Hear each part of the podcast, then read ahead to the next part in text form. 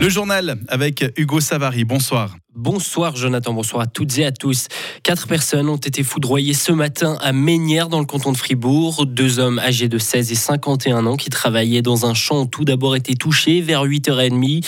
Ils ont été emmenés à l'hôpital. Le plus âgé est grièvement blessé et durant l'intervention, un policier et un pilote de la régate déployés sur place ont également été touchés par la foudre. En revanche, ils n'ont pas été blessés.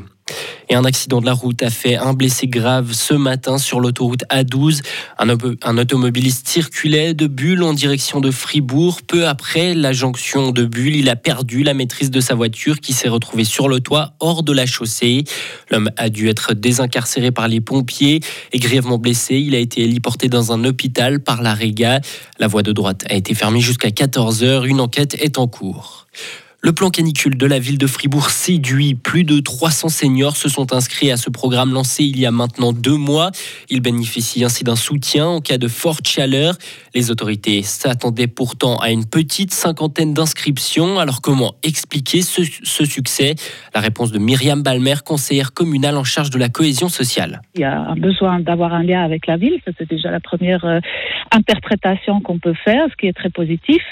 Après, on pense que c'est peut-être aussi l'expérience de l'année passée où il y a eu quand même quatre périodes d'alerte canicule. Les personnes âgées euh, se disent c'est peut-être bien d'avoir un contact. Pas tout le monde a un réseau qui peut euh, régulièrement prendre contact avec ces personnes-là. Donc euh, il y a apparemment aussi des personnes isolées à Fribourg qui ont besoin d'avoir un appui, un contact avec des personnes professionnelles aussi pour ces soucis peut-être de santé ou aussi de solitude pendant cette période-là. Le plan canicule a été activé durant la vague de chaleur qui a touché notre région début juillet. Payerne accueillera une nouvelle école professionnelle. Près de 1000 apprentis pourront y suivre des cours dès la rentrée 2027. Un projet à 74 millions de francs pour un nouveau bâtiment comprenant 56 salles de cours ou salles spéciales, une halle triple de sport, une bibliothèque et une cafétéria. Les contours de cette nouvelle école ont été dévoilés cet été. Imaginez un bâtiment minimaliste prenant la forme d'une longue barre longée par un parc arborisé.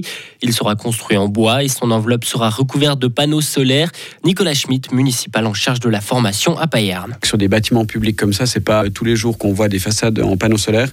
Et du coup, dans un, dans un contexte actuel de pénurie énergétique et tout, c'était vraiment un projet qui a retenu l'attention du jury et qui est apparu comme vraiment euh, une vision d'avenir et pas une vision où on se dit bon bah, ok on met panneaux solaires en, toiture et merci.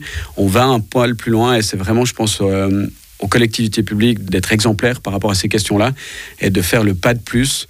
Euh, même si on va produire plus d'électricité que ce qu'on utilise, mais on le réinjecte dans le réseau et puis c'est vraiment de l'électricité produite euh, chez nous qu'on n'a pas besoin forcément d'importer. Dans ce contexte actuel, je pense que c'était évident d'aller dans ce sens-là. Et les élèves du CO de Payerne pourront également manger dans la cafétéria de cette nouvelle école professionnelle, ce qui permettra la mise en place de cours continus durant la journée. Quant aux sociétés locales, elles auront accès à la salle de sport triple prévue dans ce nouveau bâtiment. Les personnes évacuées en raison de l'incendie qui sévit à Beach en Haut-Valais devraient bientôt pouvoir rentrer chez elles. Les pompiers et les hélicoptères continueront eux leur travail tout le week-end. À l'étranger, les menaces contre les navires civils en mer Noire sont inacceptables. Déclaration d'un haut responsable de l'ONU après des déclarations de Moscou et de Kiev faisant suite au retrait russe de l'accord sur les céréales ukrainiennes. L'ONU est également inquiète concernant des mines installées en mer Noire. Et deux enfants ont été tués par des tirs d'obus russes dans un village de l'Est de l'Ukraine cet après-midi. Un couple a également perdu la vie à cause de tirs de roquettes dans la région. Un nouvel opposant russe a été arrêté, Igor Girkin, un, influent blogueur très critique du commandement militaire russe et ancien chef séparatiste dans l'est de l'Ukraine. Depuis le début de la guerre, il publie régulièrement des messages critiques visant le Kremlin sur les réseaux. Depuis la rébellion ratée, avortée du groupe Wagner, plusieurs sources évoquent des purges au sein de l'armée et des proches du monde militaire.